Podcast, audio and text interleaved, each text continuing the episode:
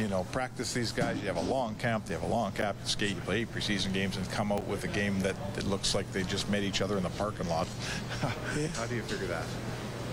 Yeah, I mean, it's not not good enough. We laid an egg tonight. Um, we all own it. We're all in uh, in this one together. And the bottom line is uh, we were at a preseason level of work ethic and a preseason level of execution, all of us. And um, we got a lesson in regular season work ethic and regular season battle level. And we were not good enough tonight. To a man, every single one of us, not good enough.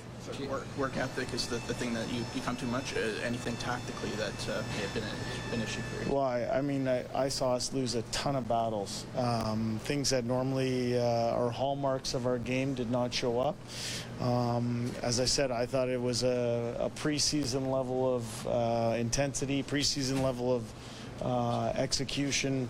Nowhere near where you need to be in order to win a, a hockey game in the regular season in the National Hockey League. Can you explain the, the reason for for the pull tonight? I mean, no, I, to a man, to to a man, none of us were good. Um, so, pulling, you're talking about pulling the goaltender.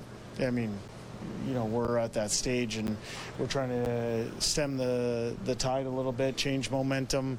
Um, you know, in the end, uh, didn't work. Uh, we didn't get much better as the game wore on. We moved pieces around, all that kind of stuff. In the end, all of us, not good enough.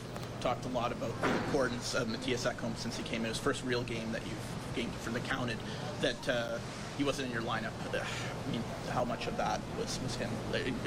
Him not being there as a result tonight? Well, I mean, he hasn't been here all training camp. So, um, you know, like uh, him not being in the lineup had nothing to do with our our level of execution or or us losing the amount of battles that we, we lost. Is he a good hockey player? He's a great hockey player, uh, and he's a big part of our D-core. He's getting better. Um, we missed him tonight, but him not being in the lineup had n- nothing to do with what we just witnessed. I think all of us um, take accountability for it. We laid an egg, not good enough. For a team like yours, it's being there's a lot of Stanley Cup talk around your team outside your room, not inside, outside your room. Uh, can a game like this be a good coaching tool? We'll see. Yeah, we'll see. You know what? Uh, in the end, like I said, there's a lot of things wrong with what we just saw out there. You saw it, our players saw it, the coaches saw it, our manager saw it. Not good enough. Not good enough. And um, we have better. We know it. Uh, we laid an egg, we get a chance to work at our game and get another crack at this team on Saturday.